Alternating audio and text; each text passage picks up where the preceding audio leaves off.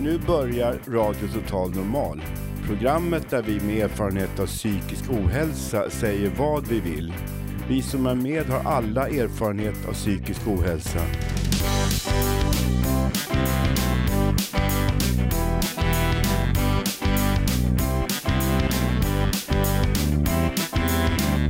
Du lyssnar på radio Total Normal. 101,1. Totalt normalt. Radio Total Normal, torsdagar från två till halv fyra. Vi livesänder med publik från Götgatan 38 i Stockholm. Kom hit och lyssna. Här är alla röster lika värda.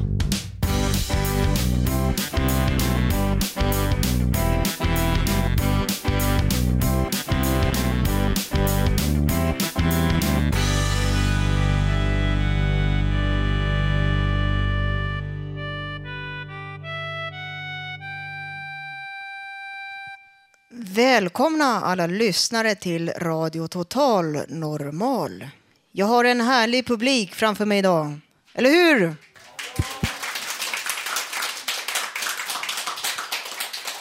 Som ni märker är vi alla laddade inför sändningen. Utomhus har det börjat bli minusgrader, ruggigt och kallt. Här inne dricker vi kaffe och har tänt värmeljus. Kom gärna förbi och ta en kopp kaffe och sitt här i publiken och kom och lyssna på programmet. Idag kommer vi bland annat få höra om en spännande teaterrecension och information kring detta. Dikter, livemusik och en intervju om våldsmän och mycket mera. Jag som är dagens programledare heter Susanna Skogberg. Då kör vi igång!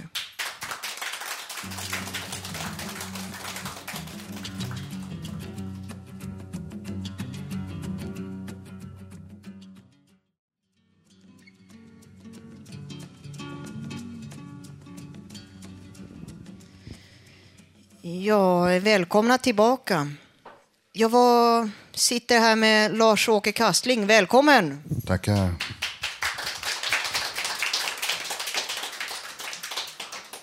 Jag var ju och lyssnade på dig när du höll ett föredrag om män som slår kvinnor.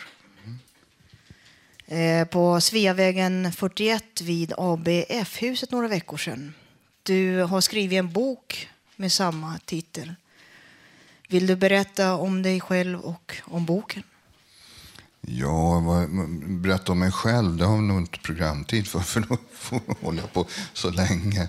Eh, men jag skrev den här boken utifrån att jag tycker att hela mitt liv har varit kantat av våld på olika sätt. Dels har jag varit utsatt själv, jag har utsatt andra människor för våld. Eh, och jag har börjat jobba med män som utövar våld och jag träffar också kvinnor som har utsatts för våld eh, i min profession. Då.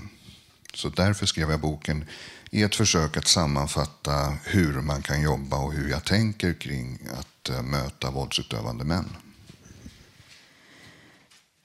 Vad finns det för former av våld? Ja, när man, när man pratar om våld så kan man ju prata om det på olika sätt. Då då. Men om man säger att den grundtanken är att alla handlingar som sårar, skadar, smärtar, kränker eller får någon människa eller får någon att göra något som den inte vill eller sluta göra något som den vill, då är det den stora formuleringen av våld. Sen behöver man dela upp det där i former av våld och då brukar man prata om fysiskt, psykiskt, sexuellt, materiellt, ekonomiskt, latent och eh, vad är det jag glömt? Motvåld tror jag jag glömde. Varför slår män kvinnor? Ja, det, det, är, en, det, är, en, det är en svår fråga. Men eh, boken handlar ju väldigt mycket om eh, mäns oförståelse av sig själv och sina egna affekter och sitt eget inre känsloliv. Och deras eh, uppväxt som fostrar män till att utöva makt och kontroll på ett sätt som inte blir bra i den där kombinationen. Sen finns det ju eh, i samhället någon form av förförståelse, tänker jag, om att män ska kunna använda våld eller också kunna utsättas för våld utan att det är något eh, stor sak. Så när man hamnar i en nära relation Och eh, I relationer så finns det konflikter, man tänker olika och när mannen tänker att det är jag som ska bestämma, det är jag som ska bestämma, eh, då, och, och hans partner inte gör det, då försöker han ibland lösa situationen genom att slå. Och våld är ju effektivt på det sättet att folk gör ju faktiskt som man vill om man slår dem. Jag menar om ett barn eh, spiller ut mjölk och man säger torka upp det där och ungen säger nej, det tänker jag inte göra. Men slår man till dem så torkar de upp det. På kort sikt så fungerar det då på det sättet. Men på lång sikt så innebär det att barnet kommer att springa därifrån, kommer få svårigheter i skolan och så vidare. Vad är en affekt? Du skriver mycket i boken om olika affekter. Vad är det? Ja, eh, alltså affekter är ju det som vi alla har, vare sig vi vill det eller inte. Vi känner ju saker och affekterna är ju den grundimpuls eller den neurologiska impuls som, som finns inom oss. Och eh, i, I forskningen, i modern eh, neurologisk forskning, så pratar man ju om affekter, att det sitter i hjärnan, djupt inne i hjärnan och att de här tolkas av, eh, av ska säga, höger och vänster hjärnhalva väldigt kortfattat. Då, då. Eh, och de här impulserna, de eh, säger till oss alltså att vi blir arga, eller rädda eller ledsna eller någonting sånt där. Och sen formas ju det utifrån hur vi tolkar det här. Eh, och män som utövar våld, de ofta märker inte att de är ledsna eller rädda. Eh, de kör över den känslan. De, är också, eh, de kan heller inte hantera att känna sig dåliga utan när de känner sig dåliga, alltså skam, eh, då agerar de istället med, med våld. Och då blir ilska lika med våld. Så att säga. Så att de kan inte skilja på handling och känsla utan upplevelse. Och därför så är affekten någonting som man kan gå på och för mannen att börja upptäcka när blir jag rädd eller ledsen och, och stanna upp i det och stå ut med det istället istället för att agera på den känslan eller på affekten. Då. Så eh, när du, om, om, om, du träffar, när du träffar en man som kommer till dig, kommer han självmant och söker hjälp? Ja, både och. Ehm, män söker hjälp när de hamnar i kris på ett eller annat sätt. Så då kan man säga att om, om en man eh, märker att hans familj eh, Alltså fasaden rasar runt omkring honom för att han utövar våld. Då kan han söka hjälp. Han kan söka hjälp också när kvinnan säger att Nej, nu får det vara nog. Nu, nu, nu bryter vi relationen. Då kan han söka hjälp. Och han kan också söka hjälp när han blir polisanmäld. Eh, därför att då hamnar han i en kris. Och, så och det, det är därför det är viktigt att det finns någonstans för honom att gå där man pratar om våldet. Inte, alltså går han till en vårdcentral så kommer han att prata om andra saker, inte om sitt våldsutövande. Men det är ju ofta så att kvinnor och barn vill ju få slut på våldet. Inte, eh, inte att han ska gå i någon form av terapi eller något sånt där. De vill att han ska lära sig sådana sätt. Så då, på så sätt så kan vi jobba alltså med att om vi hittar strukturer i samhället för att liksom föra de här männen till att de går in i behandling för sitt våld. Det innebär att man måste finna sådana institutioner i samhället. så att säga. Det börjar växa fram sådana så det, och det är bra. Eh, vad är skillnaden mellan skuld och skam? Ja, nu kan vi hålla på en stund. Kortfattat så tänker jag så här att skuld är någonting vi gör. Alltså det är en handling. Det är någonting som vi... Eh, alltså man, om man gör någonting dåligt, då är det en handling. Det är skuld. Skam, det är ju någonting som vi är. Det är en hela ens vår personstruktur, så att säga. Eh, det finns ju många uttryck för det där med skam. Till exempel att man står med rumpan bar eller tappar byxorna eller marken öppnar sig under mig eller någonting sånt. Och de här männen som använder våld, de kan inte skilja på de här två sakerna. Utan det de gör är det de är. Vilket när de utövar våld så kan de inte be om ursäkt för det, för det är det de är. Så det är för dem att börja upptäcka att haha, om jag gör rätt saker då behöver jag heller inte skämmas. Alltså om jag gör bra saker då blir det en positiv spiral. Och jag, jag börjar känna mig stolt istället, för det är motsatsen mot skam. Så att det gäller ju för männen att hitta sätt att börja göra saker som får dem att bli glada och inte bli skämmas. Så att säga. Och sen också att börja upptäcka att och stå ut med att ibland gör man fel, det innebär inte att man är fel. Man, man är inte allting liksom, i ett och samma. Liksom. Nej. Alltså, om jag glömmer att köpa... eh, Eller som en man som jag träffade, han, han, han, han blev så förtvivlad och, och så arg på, på sin, sin eh, fru då, därför att han glömde att köpa, ta med äpple till barnet. Då blev det någonting att han var en dålig pappa på grund av att han hade glömt att ta med ett äpple till barnet. Och det gick ut över henne. Alltså hon blev, han blev jättearg på henne och började skälla och hota och, och gapa och skrika och kalla henne både det ena och det andra. För att hon påpekade att han hade glömt att köpa, ta med ett äpple.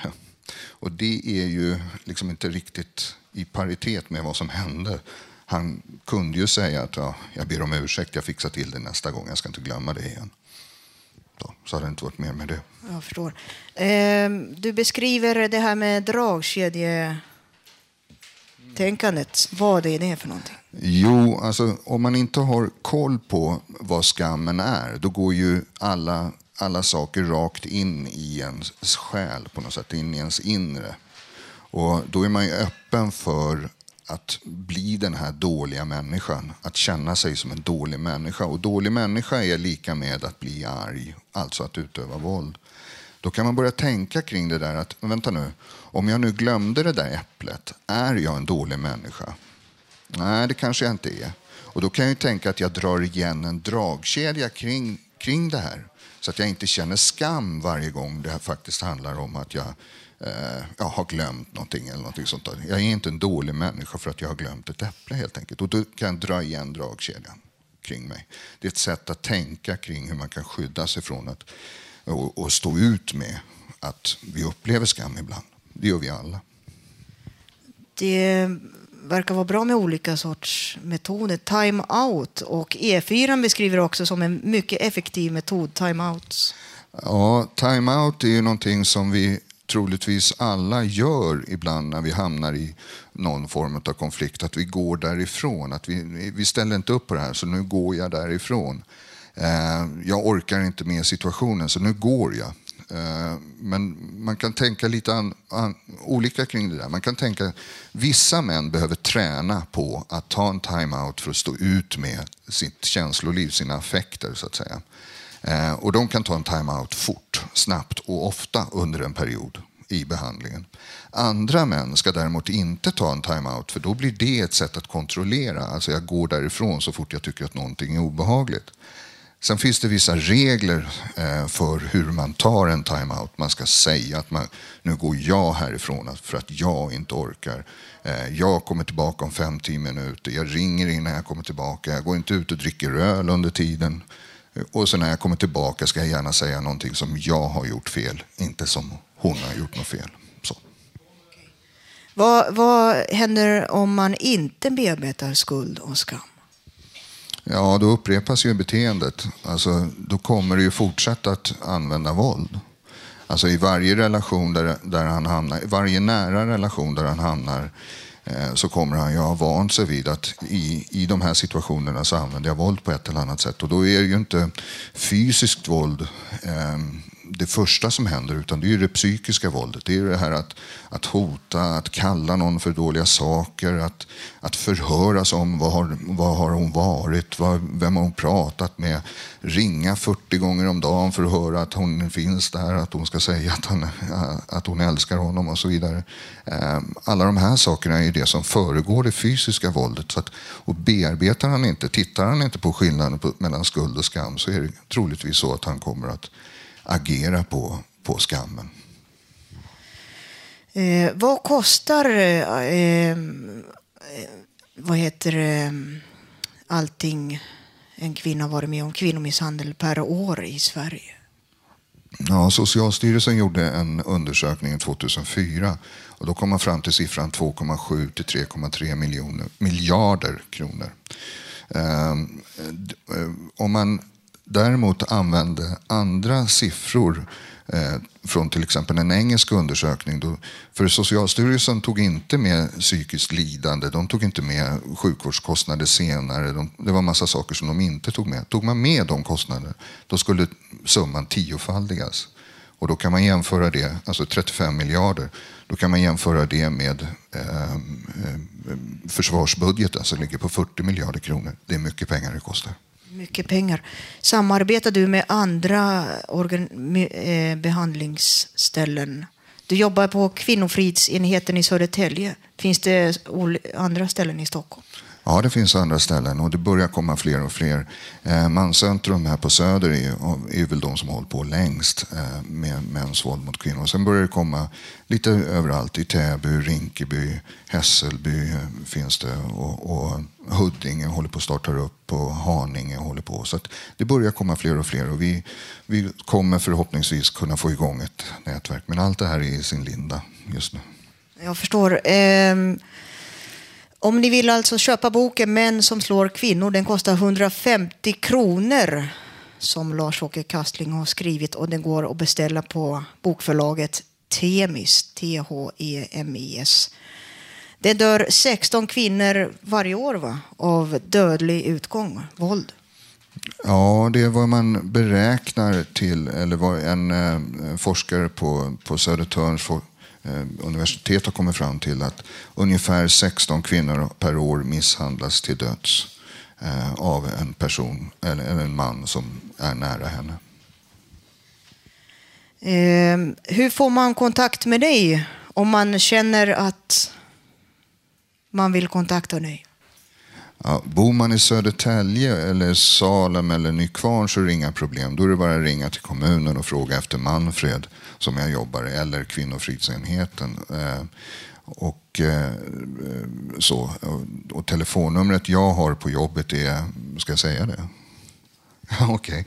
Okay. Mitt telefonnummer till jobbet är 08 5230 6751. 5230 6751. Och det är man jättevälkommen att ringa. Jättebra. Jag tänkte ställa lite publikfrågor här. Eh, har ni någon eh, fråga, publiken, som ni tänker på? Då går vi fram till en man här i blå tröja idag. Ska vi se. Varsågod. Ja, jag tänkte just på det här nu att eh, vi, eh, kvinnorna, de får ju visa känslorna, men vi män inte får visa. Och då har jag en tanke på det här som det står i tidningen nu. Det här som religiöst, att pappan inte eh, tyckte att dottern skötte sig på ett bra sätt.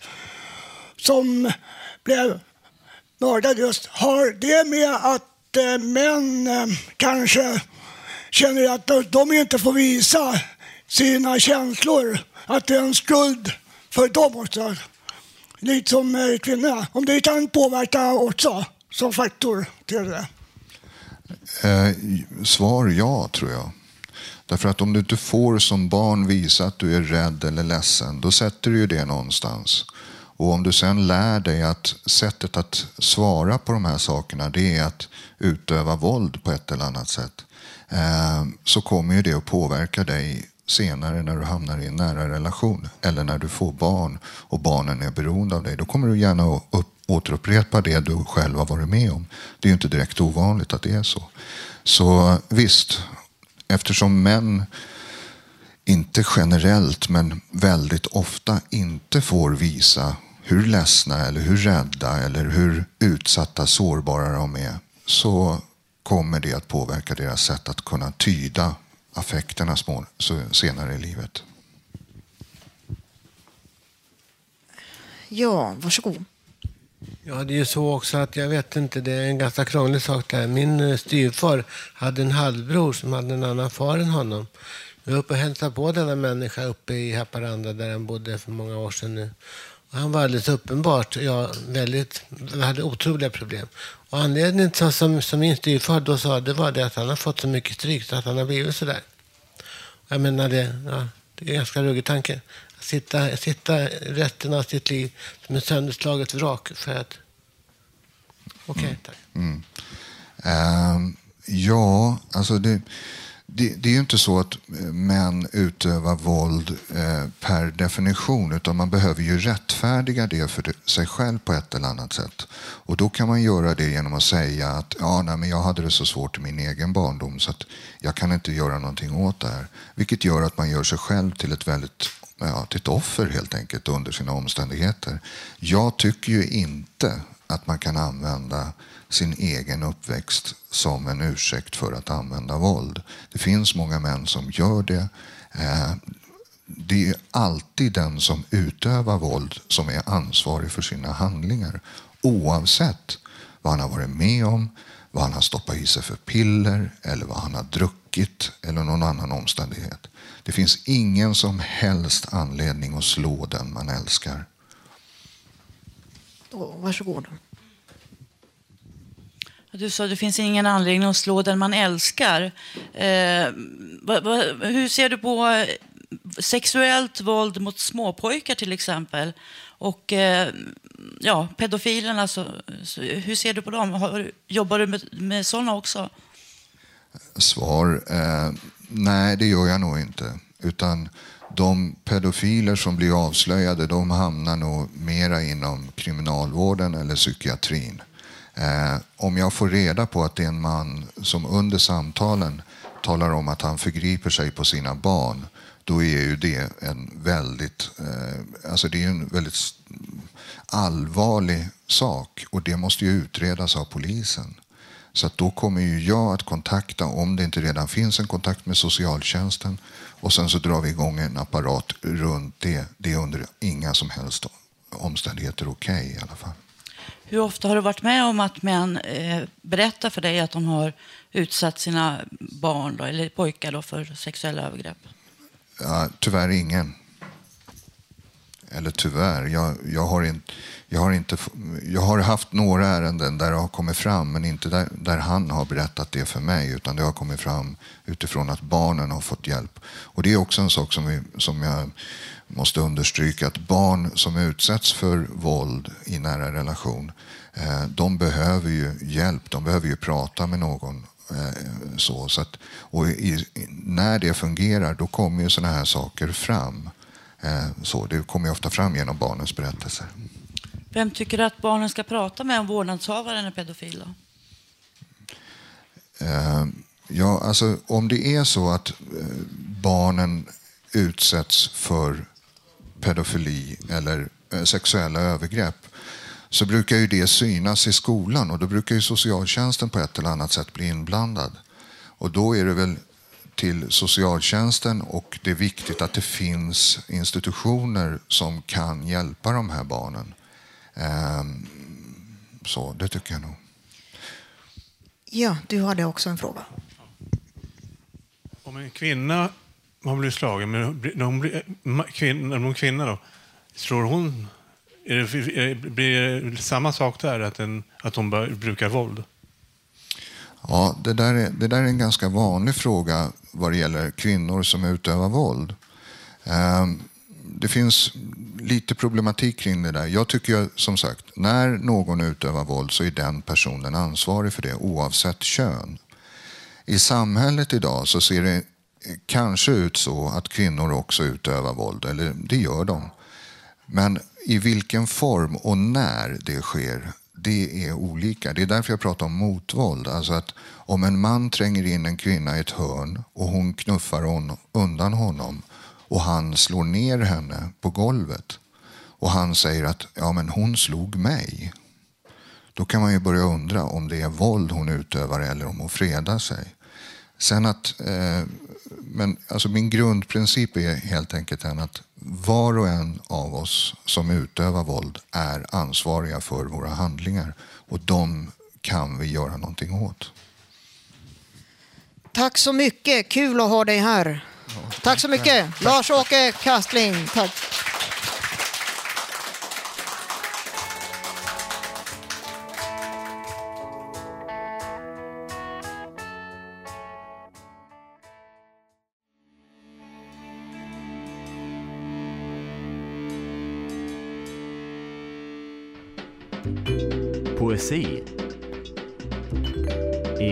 Total Normal Välkommen Ulf Turell!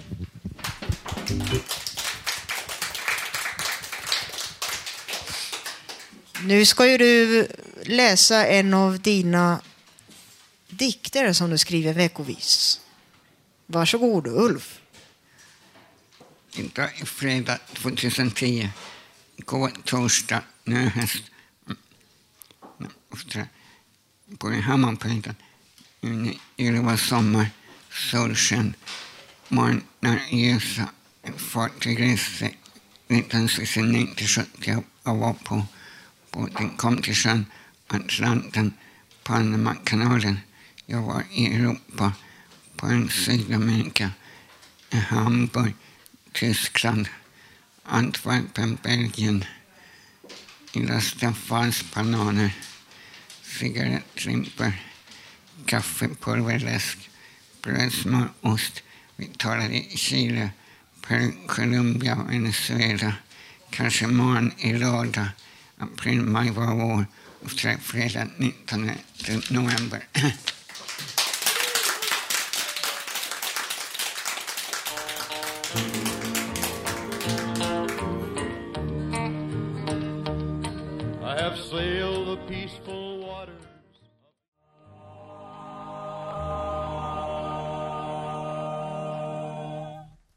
Radio Total Normal 101,1 Stockholm. Eh, I Blackeberg finns det en eh, butik och café som heter Sjövillan. De har julmarknad söndag till tisdag 28 och 29, eh, 29 och 30 november 12 till 16. Eh, öppet även 6 och 7 december samt eh, 13 och 14 december 12 till 15. Eh, det är ett litet fik, hembakat och de säljer hantverk. För att ta sig dit och tar man tunnelbana mot Hässelby strand och går av vid Islandstorget och tar buss nummer 113 till Blackebergs gård. Sjövillan ligger om man går eh, eh, genom det här vita området med hus och snett till vänster ligger Sjövillan vid vattnet. Så passa på att gå dit. Då lämnar jag ordet över till Tommy Bergqvist.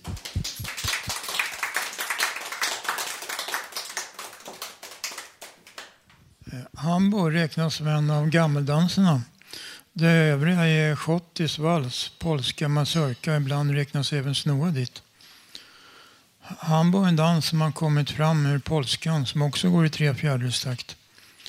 Och utgångsläget är att mannen står till vänster om damen och håller henne om midjan och damen har handen på hans axel. Först så kommer det så kallade dalsteget där man låtsas sparka åt höger och vänster.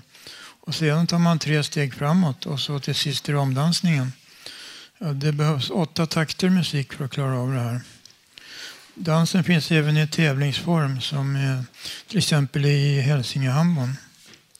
Stickan Andersson som var manager åt ABBA han startade Polar Music och instiftade Polarpriset.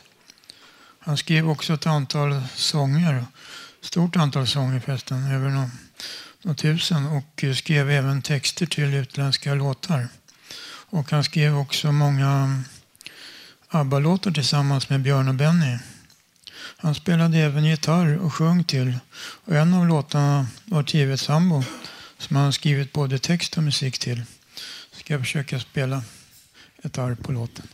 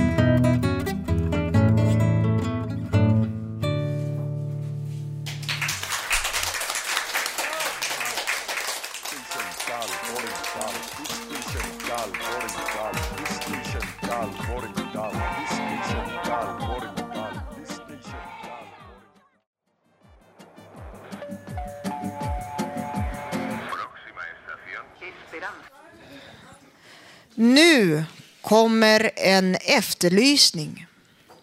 En kär medlem är försvunnen. En medlem här från Fountain House där vi sänder radion ifrån.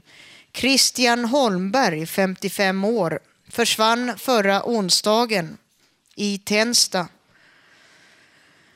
Eh, och han har inte synts, synits till, setts till sedan dess. Christian är hjärnskadad och har dåligt lokalsinne. Så hans släktingar befarar att han har gått vilse. Han är blind på ena ögat, vänster ögonlock hänger ner. Han är ungefär 1,70 lång, smal, brunt, gråstänk i håret, kort, halvkort hår, halvlångt sådär.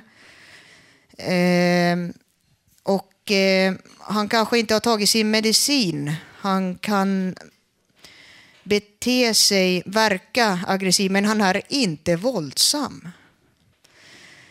Eh, han kan gå fram och tillbaka, stå på ett ställe och trampa. Om du tror att du har sett Christian Holmberg eller någon som ser ut som Christian, ring polisen 114 14. Han klarar sig inte själv och det är väldigt kallt ute på nätterna. Anhöriga är oroliga. Så ring polisen 114 14 om ni ser någon som ser ut som Christian.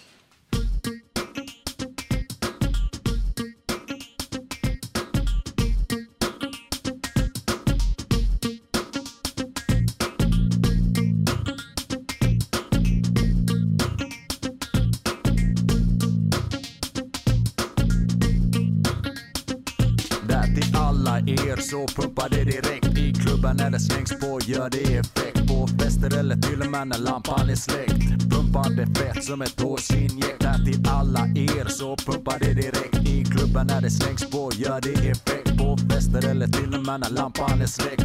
Pumpande det fett som ett hårsinjekt Så undrar då tankarna jobbar sig ej längre. Fastna inte, en vecka utan drogen svår för dig. Kom igen grabben, fastna inte. Drogen är festlig och du festar varje dag. Kom igen mannen, fastna inte. Fastnar du på hårset får din morsa hjärtslag. Kom igen brorsan, fastna inte. När du tar första puffen är allt okej. Garva som fan, vilken jävla grej. Man tänker fan, det är bättre än alkohol. Bättre än att stödja statens monopol. Sen blir det varje helg varje helg. Man lär sig köpa och sälj. Andra droger blir också presenterade av nya polare som är levererare. Man tänker det första var okej.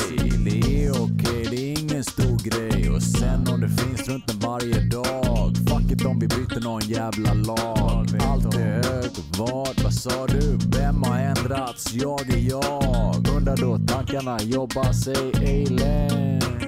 Fastna inte, en vecka utan drogen svår för dig. Kom igen grabben, fastna inte Drogen är festlig och du festar varje dag. Kom igen mannen, fastna inte. Fastnar du på hårset får din morsa hjärtslag. Kom igen brorsan, fastna inte. Sen ska bara sitta röka en fet. Fastnar mest i någon lägenhet. Börjar isolera sig. Bara köra sin droggrej Och sen om du inte har tjatat om någon tjej Så säg till dig att du ska ändra dig. Det är bara att köra på.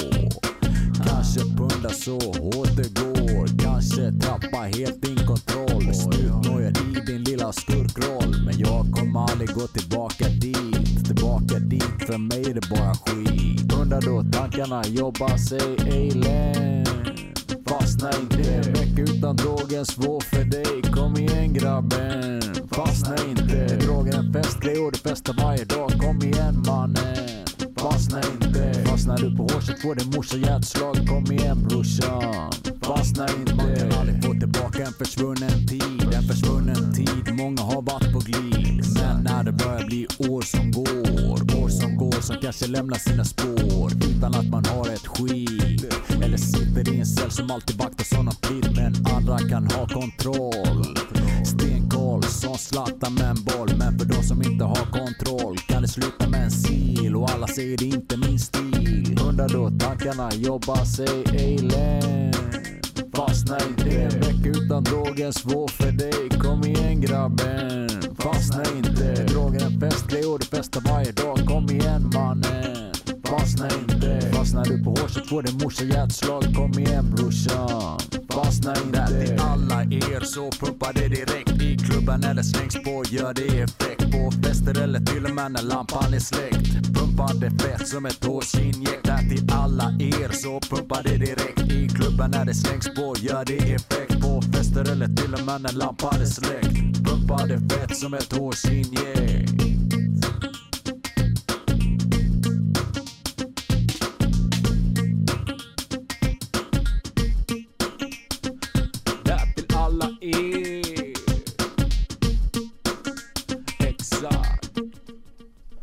Det där var Paul Pinto med låten Fastna inte från skivan Pumpare. Eh, ni kan hitta mer eh, musik på Half Breeds, en ny grupp som jag har tillsammans med min bror. Annars kan ni hitta andra låtar med mig, Paul Pinto, på bara mitt namn. Paul Pint 2, som vissa säger.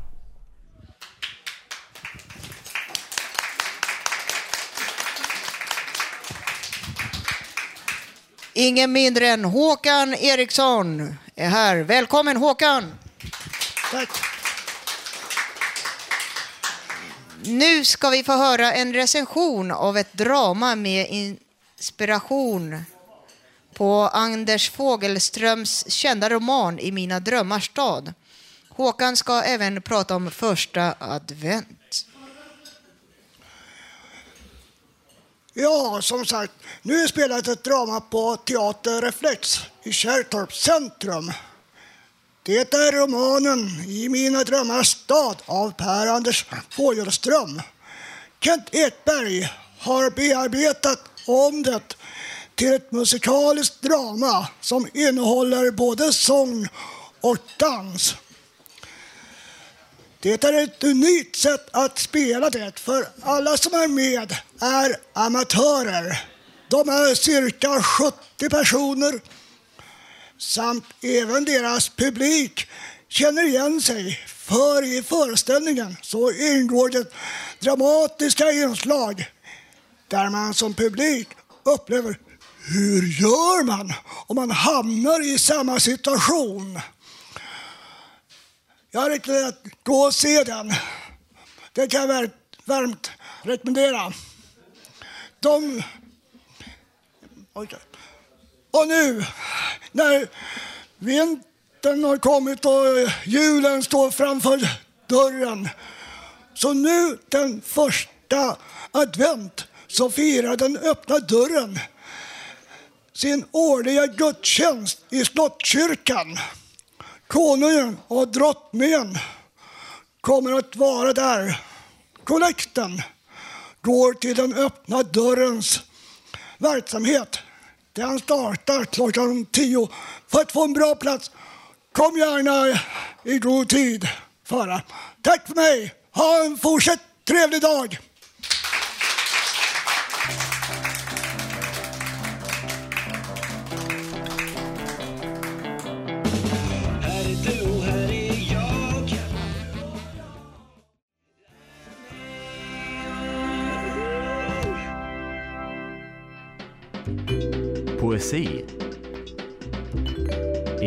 Radio Total Normal.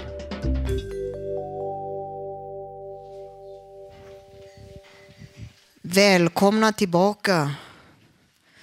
Våran medarbetare Sylvia ska läsa en dikt som heter Fjärran länder.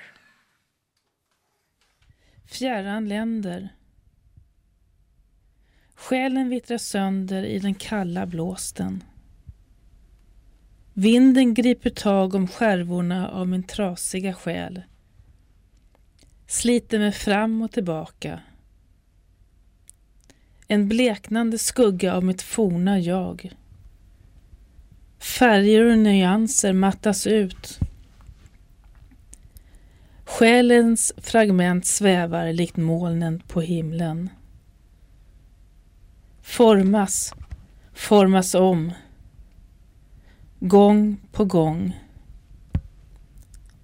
Lockas av fåglarnas vackra sång i fjärran länder. Varifrån kommer dessa vackra toner? Dock så vemodiga. Varför?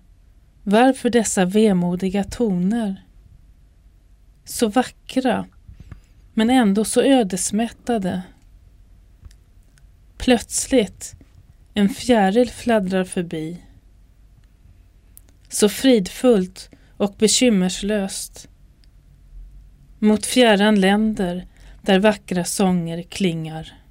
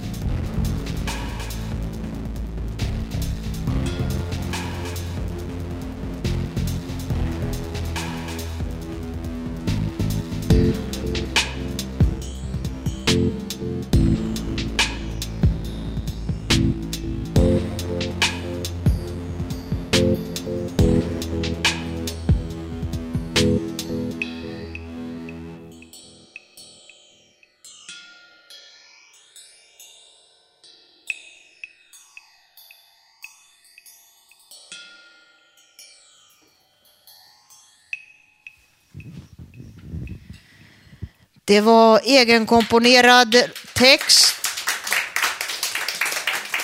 Och Gabriel Andersson med låten Okänd, egenkomponerad av Gabriel. Tack så mycket! Tack!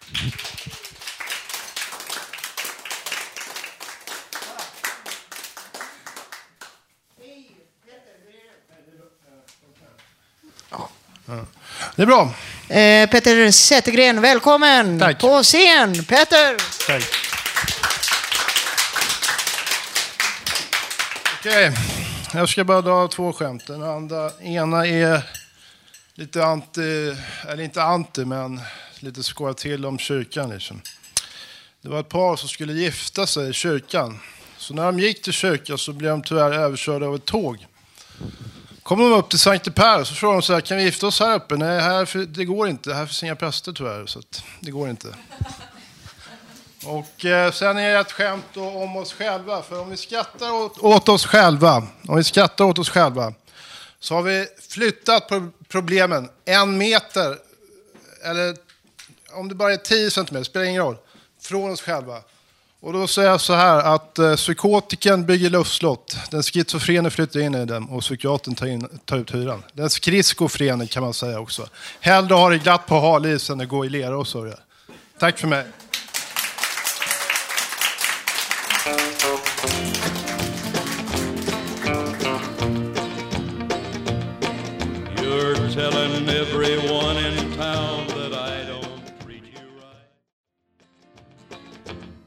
Thanks a lot.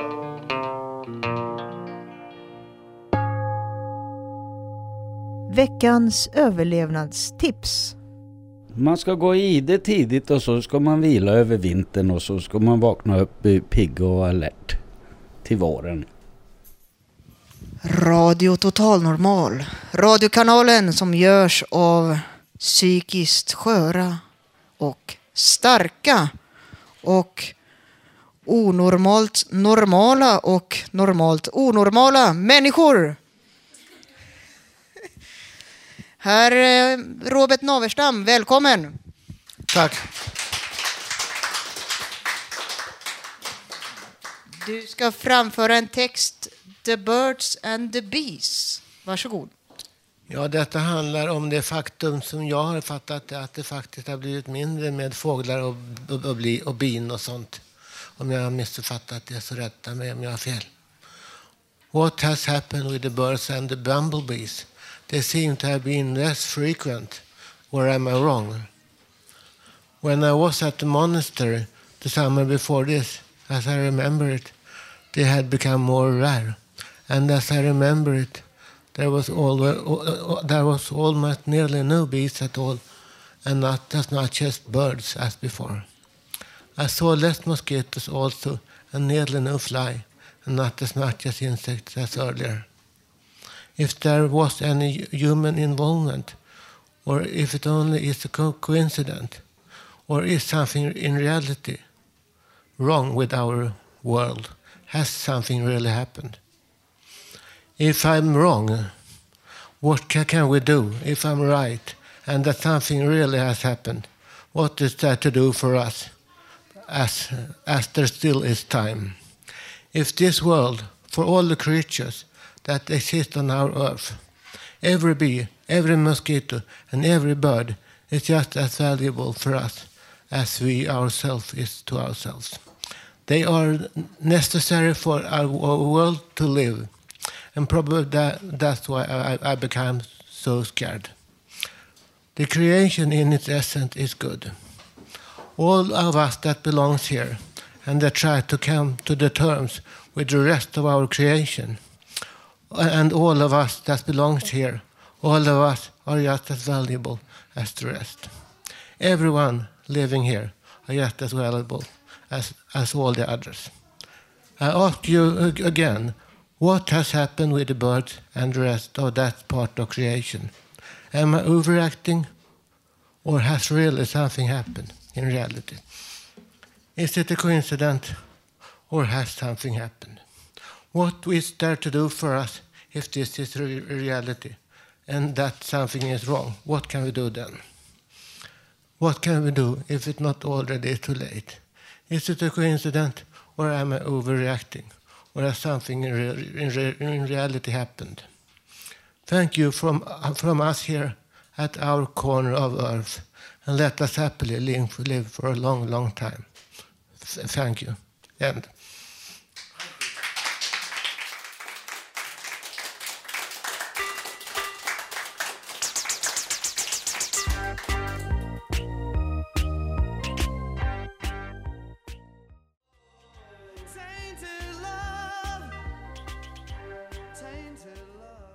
Välkomna tillbaka Välkommen Rika, våra medarbetare.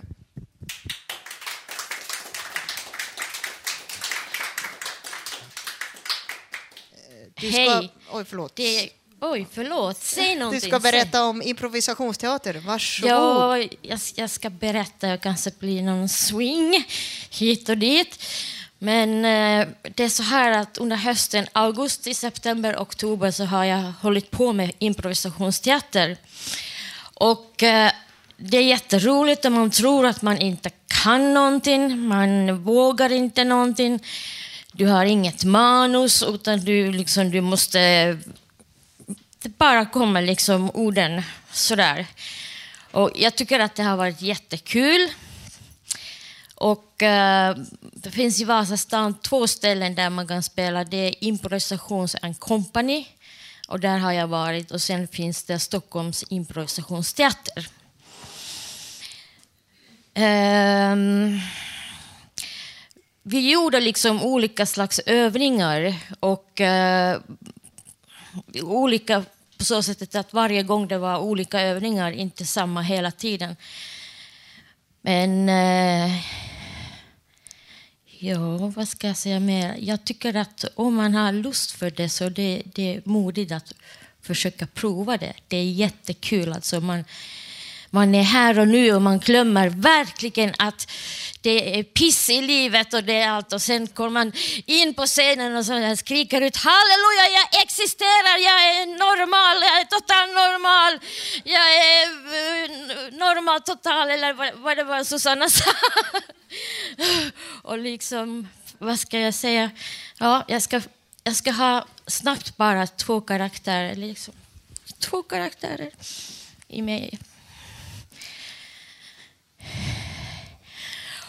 Åh, jag drömmer om en kaninfabrik. Det kan du, illa, det kan du inbilla dig. Det ska du inte få. Ja, men jag menar inte riktiga kaniner, utan såna här gelé, liksom geléhallon. Verkligen liksom, de smakar jättegott och sen har de fyrverkeri på svansen och då ska det explodera. Ja, det kan du, det kan du inbilla dig. Du kan inte göra någonting sånt där. Okej, men om det går inte med kaninfabriken, vad ska det vara då liksom? Det, vad ska det vara? Det, det ska vara någonting, någonting, någonting hårt. Någonting mycket, mycket hårt. Vad skulle det vara? Mm, man kanske? Nej, det är inte tillräckligt hårt. Det måste vara stenar i... Stenar i... Stenar i, i, i själen. Och nu kommer vi igen till den här sköra, sköra, sköra psyket. Men det här är ju tot, Radio Total Normal så man måste prata om det här med, med galenskap. Eh, eller måste man? Nej, jag måste inte. Du kan du inbilla dig.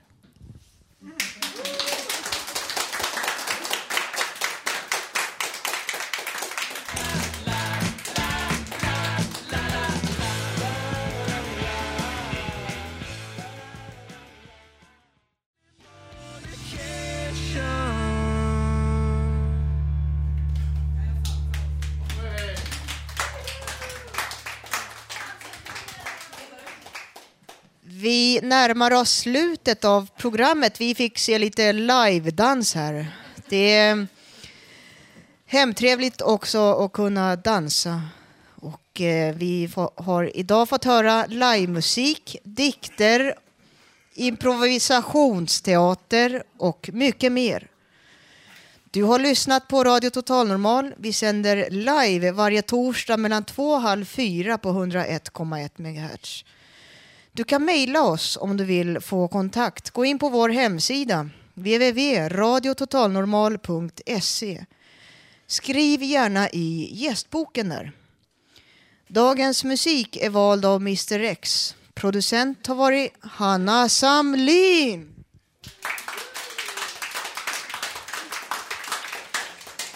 Projektledare Bodil Lundmark.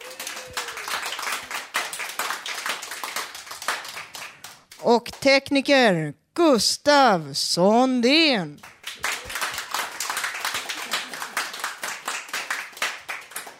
Och jag som har varit programledare heter Susanna Skogberg.